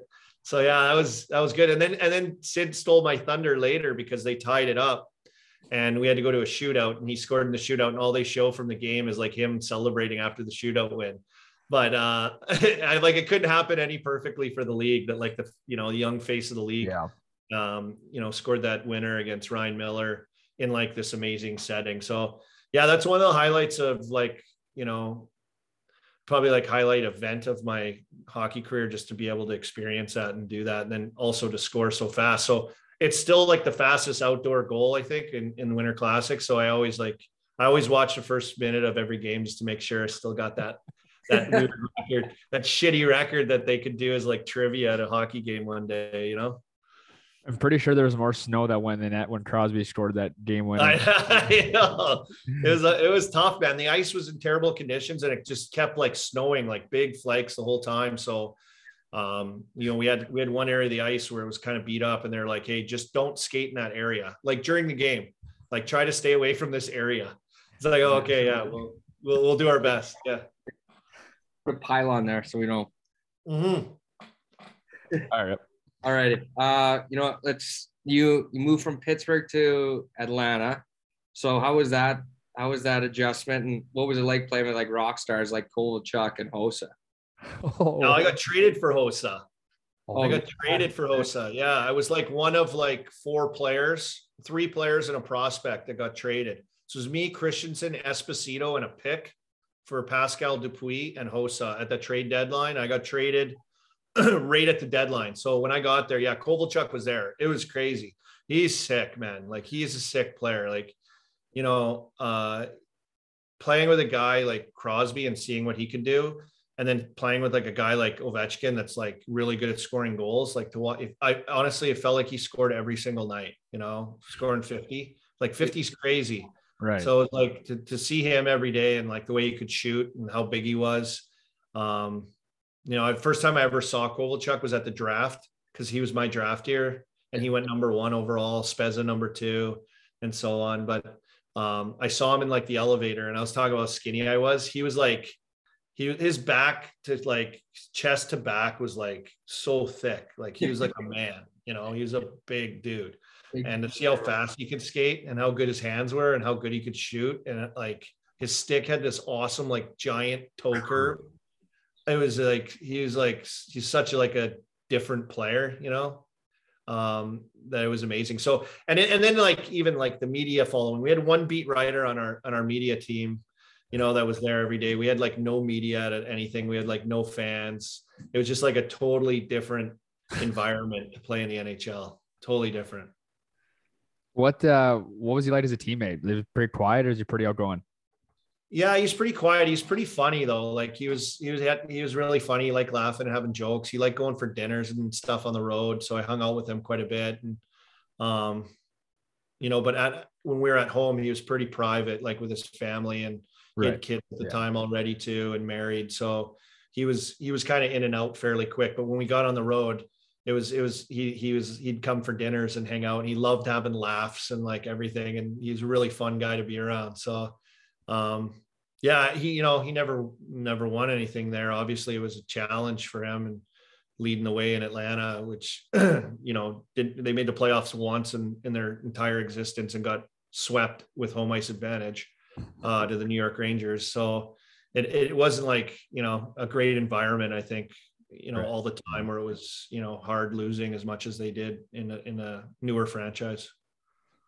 So Rip is our stat guy here. He's going to pull up some stats probably, I'm sure, but playing for Toronto, and I believe it was a couple of years, maybe more. What was that like? I mean, I think it's, you know, I think people shit on the Leafs a lot, and I think they did. It's just tough, you know, it's the media and it doesn't help them, but you know, you playing there from Saskatchewan, just walk us through your time with Toronto. I mean, I don't know how the seasons were, but I think just in general, putting on that jersey and, you know, playing there. Yeah. Yeah. It was an unbelievable experience. Like going from Atlanta, becoming a free agent, and then, you know, signing with Toronto and having them pursue you and want you. And then going to like a market like that in Toronto, and the history of the team, and, you know, the legacy and the players and the alumni of the team that are around, and the expectation. I kind of at the time wanted that, you know, playing in Atlanta, it was just like, you know, the expectations just aren't the same, and like, you know, do whatever you want kind of thing. Yeah, it's just different, and there's like no attention, and it just didn't feel like the same. So I kind of was looking for like to go somewhere, if I was going to be a free agent, somewhere where it was like meaningful. Yeah. And I went to the craziest place in the world for that, for hockey. But it was tough. My 2 years there were super tough. I ended up getting bought out the last year of my contract, and I got like broke both my feet. I had surgery on my hand, suffered my first ever like big concussion where I missed like 2 months of time, got a high ankle sprain. I missed another like 2.5 months. So in my 2 years there, I probably played the equivalent of almost like just over a full season, due to injuries. And it was super frustrating, and probably like the darkest time of my career, honestly, trying to deal with that mentally and the injuries. But I mean, it was such an honor and such a, like a cool thing to be a part of that team and put on that jersey, like you said, and, you know, play for Leafs Nation, which is like the biggest fan base probably in the NHL. it was just, it was wild. Like, you know, I talk about like playing with John LeClaire and Recchi, growing up watching on TV. Well, we got like, you know, we got like Hockey Night in Canada's Leafs all the time. So, you know, now you're on Hockey Night in Canada all the time, and you're kind of in that kind of spotlight and in the pressure cooker. And it was kind of everything I wanted to be a part of, but it didn't go as I had planned. Yeah, fair enough. Okay, I think we have a few more here, Army, then we'll go to our segment called Questions from the Gallery, but we got to get three more points here, and then we'll... Yep. Segment. Rip, go ahead. Yeah. We're going to go from one Maple Leaf to another. Playing for Team Canada, I mean, you got to play in 2 World Championships, one in Russia and one in Switzerland, I believe, so that's kind of a complete 180 of... Yeah. I mean, walk us through those experiences of playing for Canada, I guess, and... A couple medals. Represent your country. Yeah, it was awesome. Like that's probably the proudest I think my mom's been of me, just being able to do that. And I tried out for World Juniors and I got cut, so this is like the first time being able to represent my country. And actually we made the playoffs in 2007, was the first year. Now they've strung 16 years together, but that was the first year of the 16-year run for the Penguins. And I remember we were at a Pirates game at the end of the year. We're like boozing, you know, having some beers and watching the game. And, you know, I'd say most of the team was there, and I had like, you know, my cell phone rang, and I'm like, hello. He's like, hey, it's Steve Yzerman. I'm like, yeah, okay, buddy. Like just drinking a beer. It's like, yeah, Steve Yzerman. I just want to know if you'd be interested in coming and playing for our team at World Championships in Russia. And I was like, oh, really? And then I was like, I hit the panic button. I was like, oh my God, it's Steve Yzerman. I was like, oh my God, I can't do this. What am I doing? How am I going to do this? I've been off for like 4 days, 5 days. I've been, you know, we've been having a few drinks and like just about to head home. And now I'm like, okay, like, when do I got to be there? He's like, well, you'd have to leave tomorrow morning. I'm like, oh my God. Like, and I explained to him my situation. I'm like, I'm at a Pirates game right now, and it's like the end of the year for the last 5 days, and it's kind of like not ideal situation. I'm going to be like really rusty, and like I feel like I'm not ready. Like this is going to be really hard. And he's like, buddy, relax. It's like riding a bike. You'll be fine. I never forget he said that to me. That's our roster. Yeah, I know. And as soon as he said that to me, like, it'll be fine. It's like riding a bike. Like Steve Yzerman, like I was just like, okay, I got this. Steve Yzerman says it's going to be good. It'll be good. So yeah, I got over there to Russia, and Shane Doan met me in the lobby. He was our captain, and I never met the guy in my life, and like the nicest human being ever. Helped me carry my hockey bag up to my room and all my luggage I brought, and yeah, just amazing. I don't know if our team was like the best team ever assembled for sure, but we never lost a game in that tournament. And we had a great group of guys, and Russia was totally crazy place. Moscow was like the biggest city I've ever been to. It was honestly crazy. When we go to the games, we had a police escort us to the games, and it's like literally nonstop traffic, like 24/7 in Moscow. It is crazy. And they would drive us, and we'd go on the other side of the road down head on traffic with cop cars leading us. And cars are just swerving out of the way of us, and we're just like ripping out of the traffic on the other side of the road. It was like insane. But yeah, it was a great experience. I ended up scoring a goal in the final game. It was the only goal I got. I maybe had one other point, maybe an assist also in the tournament. I was like on the fourth line with a few other guys. Actually, that was a year like Taves played World Juniors, and then he played on this team as well. And he was unbelievable. He was like quarterbacking our PP on the half wall. He was like 18 years old. He was so nasty, and ended up scoring a goal in the final though. And it held up to be the game winning goal. And we won 4-2 against Finland, and took down a gold medal. So it was like, it was honestly the feeling you get representing your country is, I don't know, it's hard to explain, like the pressure that you feel, yeah. But also like, you know, the pride that you feel to do that. So I got to do it again in Switzerland. We lost in the final to Russia, which was brutal. I've never cried after a hockey game before, but I did after that one. I don't know, just maybe it's because it's like Canada, Russia, the rivalry, you know, the feeling of like letting everyone down, all that kind of stuff kind of hits you.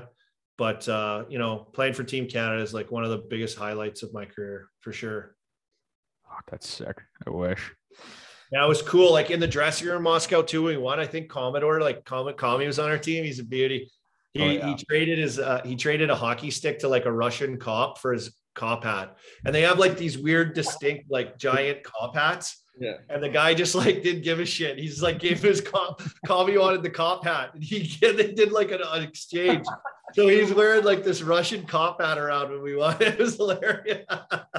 It was awesome. And then I went to the airport without, I didn't even sleep because we were just raging all night. And I went to the airport without sleeping. And I don't recommend that. That's a hard flight home from Russia when you're kind of banged up flying with no sleep. I believe it.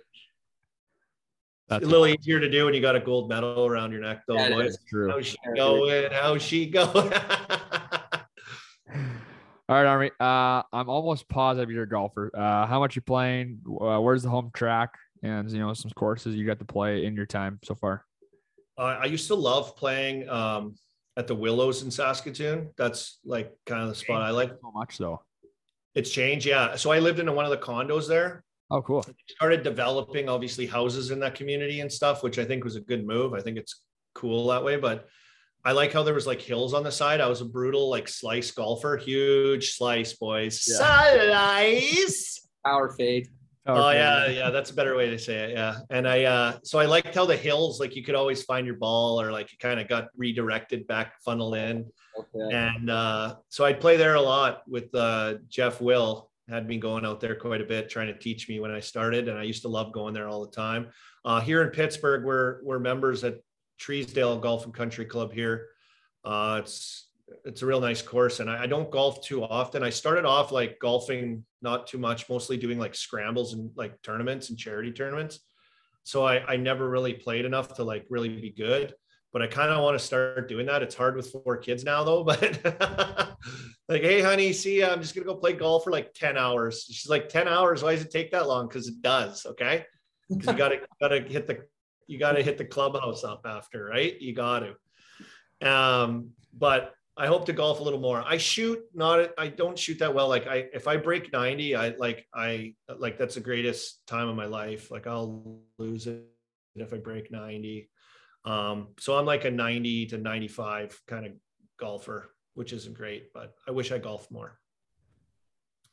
Well, that's not bad though. Yeah. You should probably start playing more. I mean, 10 hours. Yeah. You know, what's cool. I lived on a golf course here in Pittsburgh. So I bought the house before I got traded. Then I got traded. Then I rented it to Craig Adams. Yeah. So he played here for a bunch of years. And then he finally called me. He's like, hey, I'm moving back. I'm going to retire. This is my last year. I was like, okay, crap. What am I going to do? Like sell this house or move back? So we ended up making the decision to move back to Pittsburgh, moved into that house, which I lived in for like 5 months before I got traded or less. And I hadn't seen it since then. So it was kind of cool going back there, but I was right on the tee box of the 4th hole of a course called Nevillewood. It's a really nice course in Pittsburgh also. And like literally every morning, like by my watch, Mario would come by playing golf at like, you know, like 10 o'clock or 9:45 around that time. He'd get to the 4th hole, you know? And so like every day it was like Mario, Pierre LaRouche, Jay Caulfield, and maybe somebody else, whoever was in their foursome would come by, and I'd like my kids in their diapers running around the backyard and like driving those little electric like cars. And like, you know, I'm sitting out there, my hair's a mess, drinking a coffee in the back and Mario comes up, you know, it's like, holy shit, what am I doing? But it's so cool to see like randomly like Lemieux around town, like golfing or, you know, pretty much in your backyard, having them around. It's, he's one of those guys that has like an aura or something, but man, He's sick at golf. He's sick at golf. His kid, Austin, is sick at golf too. Like really, really good. And for all your golfer listeners, there's some really nice courses here in Pittsburgh and around Pittsburgh that are really, really nice. If you want to think about traveling and checking some stuff out, some really great courses around here. Maybe me and Turner did a flight down there. We'll play some golf with you guys. We'll figure it out. Yeah. Let me know, boys. Do a live pod.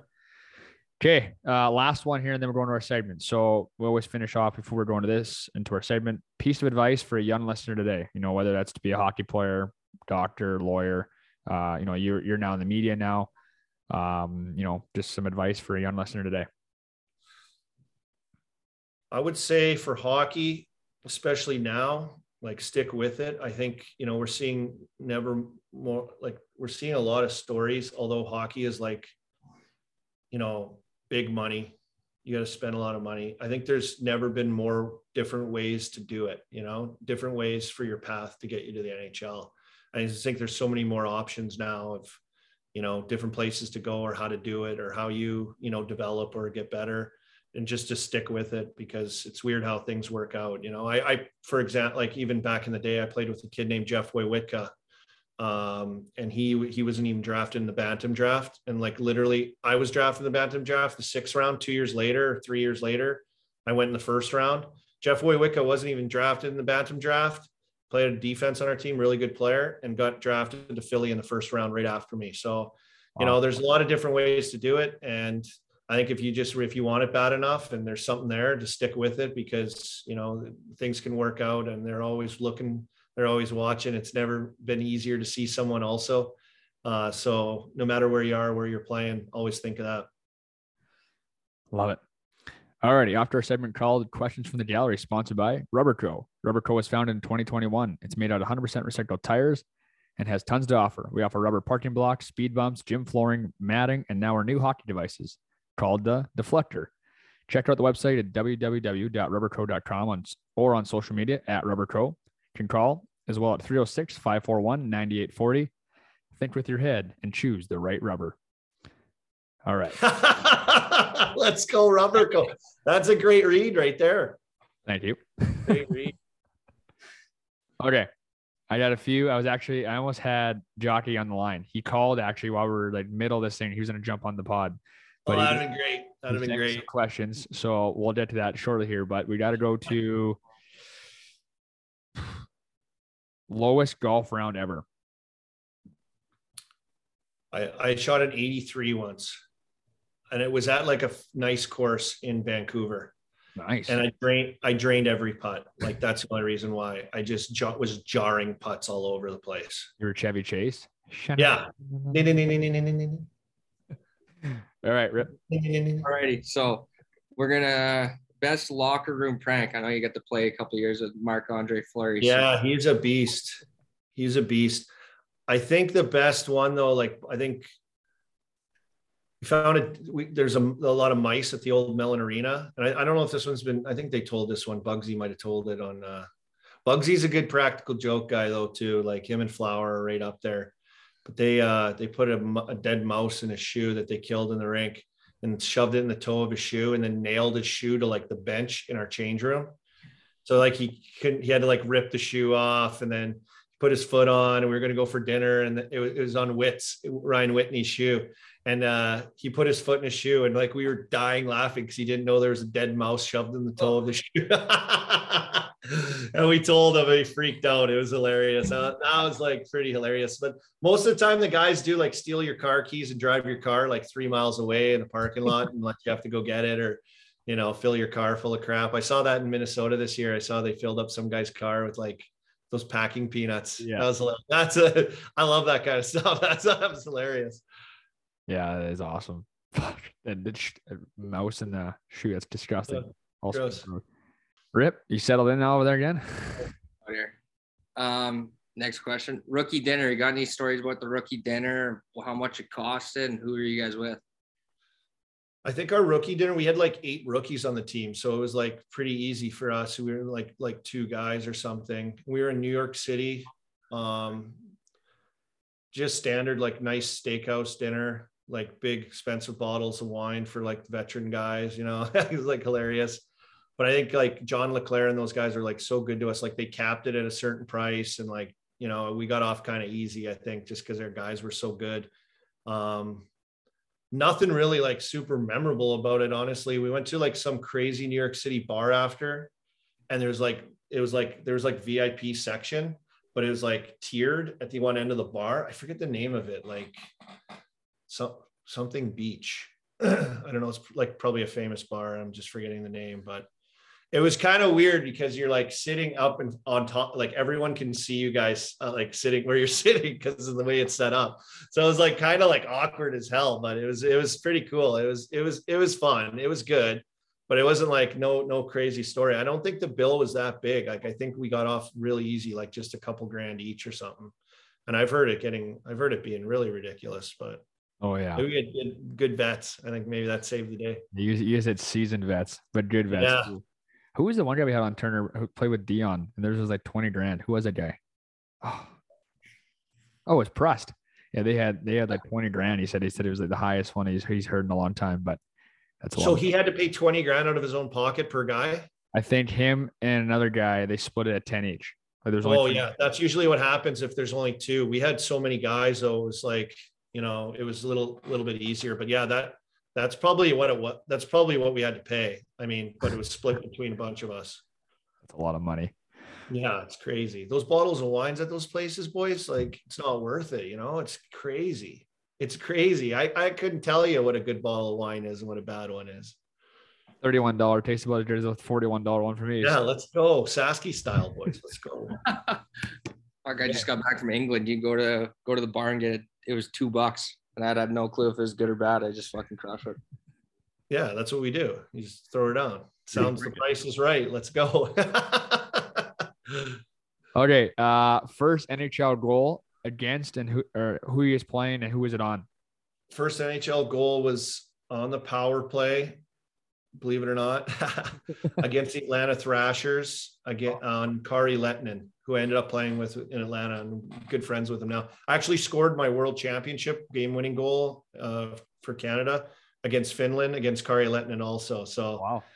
Yeah, I victimized him a few times for some good memories. Yeah, it was on the road in Atlanta, my goal, but assisted by Thomas Sorovi and Mark Recchi. So I got Mark Recchi is one of the guys that helped set it up. So it's pretty cool. I think he assisted on Sid's first goal too.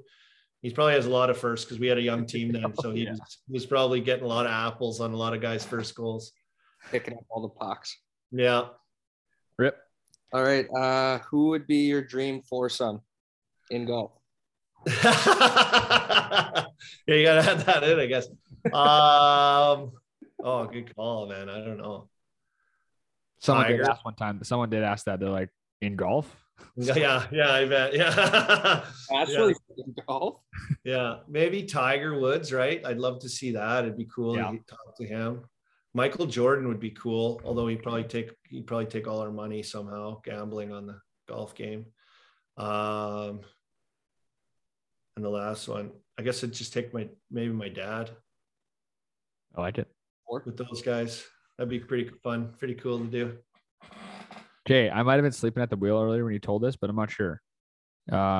Jeff asked when he said to mention playing golf with DeLaet before Dakota Dunes. He could ask about how he hit it all over the map. Oh God, I'm so bad, man. I'm so bad. Jockey had to talk me off a bunch of stuff. Yeah, I played around before that. I was all over the place. And then the next day I was partnered. He was with Farbs. Remember Farbs, Lee Fairburn, and good golfer too. And I was partnered with DeLaet. We played like a little mini game, and I think they beat us just because I was so bad. I was so bad. Like DeLaet couldn't even save me. That's how bad I was. And the Dunes is a tough course. Have you guys ever played that course? It's hard. Like a lot of blind shots. You're like you're down, and like you know everything's kind of shit there too. It's so hard. I lose so many balls, boys. Like it's crazy. Like. If I go golfing, I got to make sure just mentally that I have enough balls in my bag so that I'm not scrambling. If I have enough, I can relax a little bit more, but if I don't, I start to get in my own head. Like I'm going to run out of balls for sure today. Like this is a bad idea. Figure it out. Yeah. So Turner caddied for me this past year where I was in the men's jam and a few other events. And like, I don't know what it is, but like I humbly, like I don't lose a lot of golf balls when I play ever. Yeah. And then I put like 35 golf balls in my golf bag. And he's carrying this thing. It said plus 40.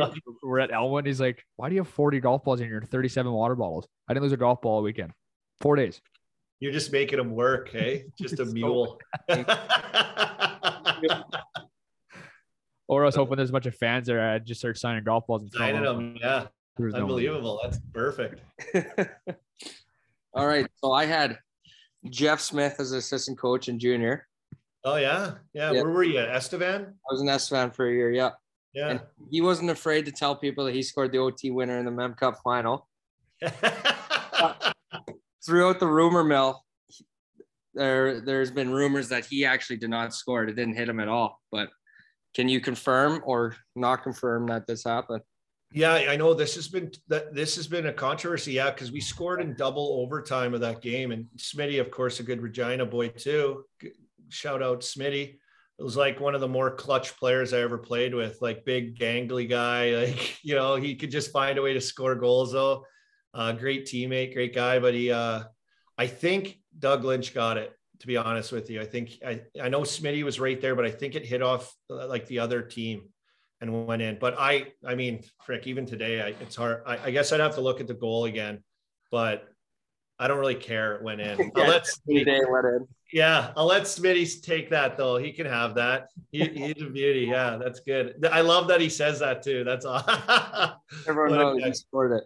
Yeah, good. Good for him. Yeah, he did score in the first game against Valdor, who he ended up playing in the final. He did score the OT winner in that first game. So he's super clutch. So I wouldn't be surprised if it touched him, but I think it was Doug Lynch. You remember when Valdor celebrated when they did their flybys, they slid across the bench? Yeah, they like jumped into their bench and stuff. Yeah, they were good, man. They had sick players. Like, that's the crazy thing about that. And too, at the time, it's just like never easier to see guys now, you know, like it's so easy to follow, you know, or YouTube or, you know, there's games on broadcasted now all the time. Like right. You never saw any of those guys then. It was like, maybe you saw a picture of them in the hockey news at the time, but like you never saw anybody or knew what they looked like or played like. Yeah. Like I remember when I played the prospects game in Calgary that year, like I was like, whoa, wow, that's Jason Spezza. Cool. Cause like I only heard about him or saw him in like a picture in the hockey news. I never like saw him in real life or what he looked like. So like to hear the big pumps of guys, or, you know, like Simone Gamache that year on that team had like 170 points or something crazy, maybe more. So it's like, who is this guy? What does he look like? How does he play? What does he do that's so good? You didn't see it until we actually saw it. Right. You know, it's crazy. That's wild. T. Army, I have one more, and I don't know if Turner has any more, but how many sticks do you have from when you played? Oh, I probably have 10 sticks or so left. Oh, really? I've never seen Ryan Smith's like Twitter cover photo, and it's like 8,000 sticks. I was just curious if you kept all your sticks when you played, or no. I think, and I don't even think I have. I think I have a new. Remember that O stick, that brutal one? Oh yeah, you were famous for the O stick. Yeah. I use that stupid thing, but like I don't know why, but I always tell this about that stick because it's so brutal, right? It's so bad. They the only guys that used it in the league were me and Chris Neal and Pavel Datsuk. So like I just hang my hat on it that like Datsuk used it, because if it was just me and Chris Neal, that stick ain't any good. You know, it's like I always got chirped for my stick too, but I couldn't get rid of it because I actually used a different stick earlier years, and then they stopped making it. And then I tried like go back to Easton. I tried to go to like all these other like Warrior. And none of it felt like the same. And then I got that O stick. I don't know why I tried it. And it felt like my other stick, kind of like just the feel. So I was like, oh, I guess I got to use this thing. So I don't even know the science behind it. Like, is it, I don't know. It's strong. I think it was aerodynamic. Like they would shoot, it would, like it would be lighter under shot or something. It's kind of like that new slingshot. Air would waft through the holes. We got to stick with a hole in the blade now. Yeah, I saw that. What the hell is that? Wow, guys, kids are so weak now. They need holes in their blades because they make their sticks lighter or something. I don't know. Rip, you got any more? I'm good. All righty, Army. Man, this has been a blast today. I hope we can do it again down the road. And yeah, I appreciate coming on today, and I hope you had fun. Yep, good to catch up with Sasky boys, and thanks for having me on. Good luck and congrats with your guys' show. And if you talk to a golf sponsor, I need some new clubs. All right. And I'll say this, if your guys are coming out to Pittsburgh, hit me up. There's good golf out here. All righty. Thanks, Army. Thanks, boys.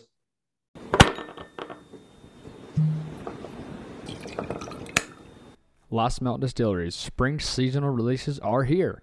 They have a ton of great options for this spring and summer, like hibiscus lime vodka, sweet tea vodka, local coconut vodka, and local watermelon vodka. With the nice weather coming, it's time to get out on the patio and enjoy a taste of Saskatchewan from Last Mountain Distillery, Saskatchewan's first micro distillery. Keep an eye out for the ready-to-drink beverages, raspberry mojito, gin fizz, and mango seltzer, which are coming soon. Can't make it out to the distillery in Lumsden? No problem. Their products are available online or at most retailers across the province. Head to lastmountaindistillery.com to learn more.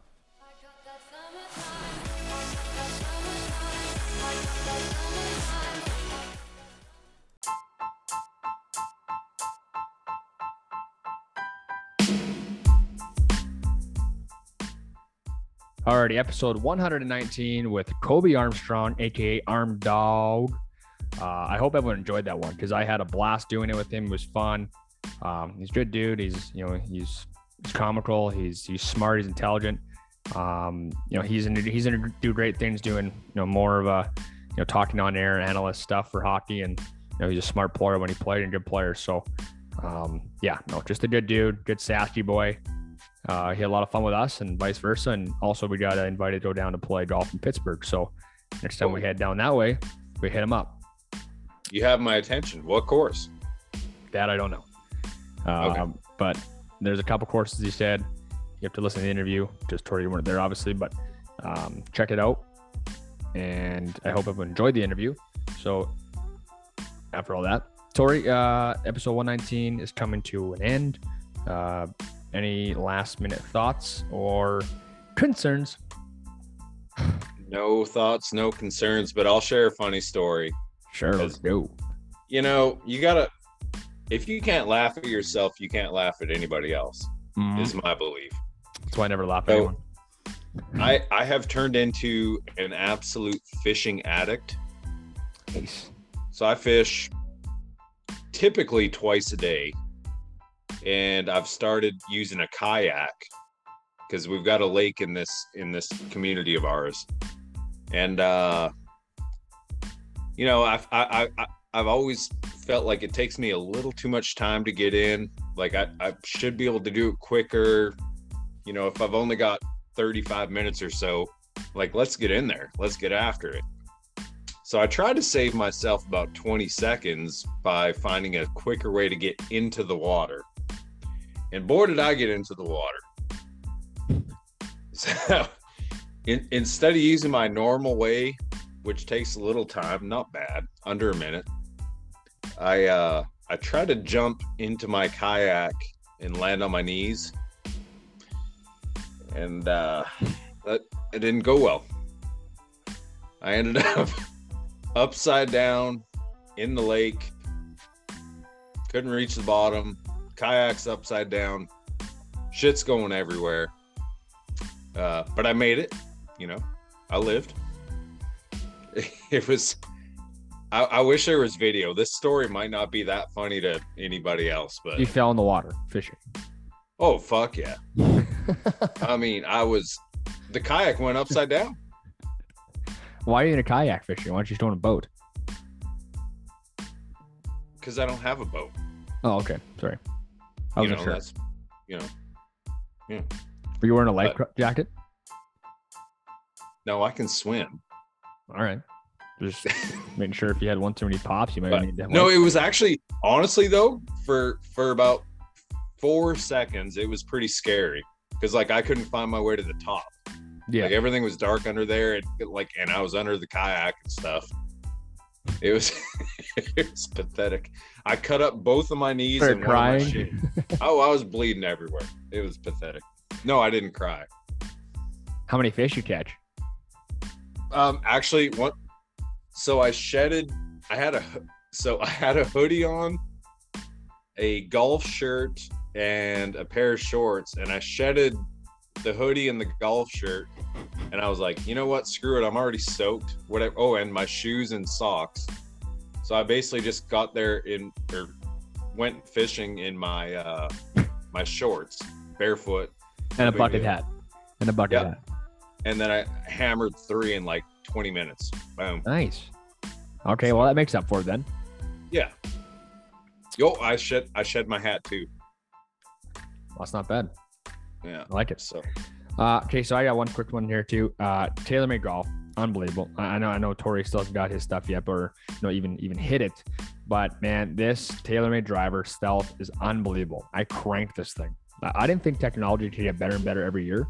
Going from the Sim 2 Max, I hit it really far. I thought for my playing ability, and then I get this carbon wood driver, this TaylorMade stealth. I don't know if I got faster. I did lose 22 pounds. Thank you, but I am smoking this driver. Unbelievable. So check out TaylorMade Golf. The wedges are sweet too. Putter's sick. Irons are sweet. It's the best brand. Check them out today. TaylorMade Golf. No questions asked. Okay, Tory, I got nothing. No more. notes for episode 119. This podcast has been a little longer today, but hey, I love chatting with you. We had a great interview, and we will be back next week. Any last thoughts? I'll tell you what.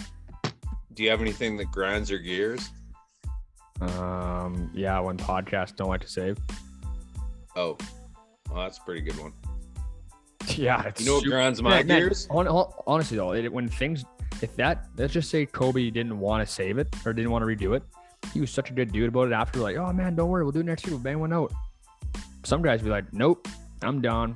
I'm gone. I did my hour, you know? I wouldn't blame him. No, absolutely. If I was, but like some people in the world would just say, no, I can't, or I'm busy, or, you had that 1 hour. Fuck, man, I was like, what a good dude. And most guys are pretty, guys or girls, like they're just super good people about it and they'll come back on. But he was like, dude, don't stress about it. All right. So anyhow, learn how to back things up, Drew. Figured it out now. I wouldn't want to talk to you for an extra hour. I can tell you that much. I appreciate that. Thank you. All right. You want to know what grinds my gears? Grinds your gears. Automatic Windows and or Apple phone updates. Yep. Holy shit. I mean, especially Windows. I don't know how many, probably I'm guessing the crowd that listens to us is probably 50-50 between MacBook and Windows, but those Windows updates, you open the laptop up and it's just like updating. Do not shut off. Yep. And then you're just hooped for like it says 45 minutes. It says 4 minutes. It's actually an hour. Oh, great. Yeah. Just tell me the honest answer. Just tell me it's going to be 45 minutes so I know. Yeah. Well, it sits on 30% for 30 minutes. Yeah. And then it says 100%, but it's still not doing anything. It's like, what are we doing here? That's what happened with the podcast. It sat at 100% for like 40 minutes. I was like, okay, this has been 140%. There's only 100% capacity. There's 0 to 100. Gosh, it'll drive you nuts. That's a grind my gear right there. People that say, yeah, I'll give it 110%. There's only 100%. Yeah. 0 to 100. 150% of all I got. No, it's 100%. You can't be better than 100%. Nope. A phone battery goes to 100%. 100%. That's it. So don't say 110, 120, 150%. Don't do it. Grinds my gears. 0 to 100. Boom. Fair. Done. Here's another fun one for you, and I think a lot of golfers will enjoy this, especially players who are less than 5 handicaps. Oh God! Hang on. We're doing a podcast. Is the meatloaf ready? When like 15 handicappers are assessing each other's or diagnosing the flaws in each other's games. It's like, oh, you're coming from the inside. It's like, yeah. Dude, you can't break 90. Like, what are you talking about? Yeah, that's a good one. Yeah. Or that doesn't grind my gears, but it makes me chuckle. Or like people that say like, when they're golfing, they're like, they hit a bad shot or they're short on a par 3 and they hit a bad shot. And I'm like, oh, what'd you hit? And they're like, oh, I hit a wedge. Fat. No, just say you hit a bad shot. It's okay. I'm not gonna judge you for hitting a bad shot. I'm the first guy to be like, yeah, I hit that one shitty. Yeah. Like there's no shame in hitting a bad shot. Don't have to be like, I laid off on it. The wind got it. All right. Tori's getting the meatloaf is ready over at his house. So hey, Goose, say hi everybody. Hi everybody. There we go. What a beauty. All righty, Tori, we'll talk to you next week. Everyone else listening out there, have a good May long weekend, and we'll talk to you next week. Stay safe, guys. Peace. See ya.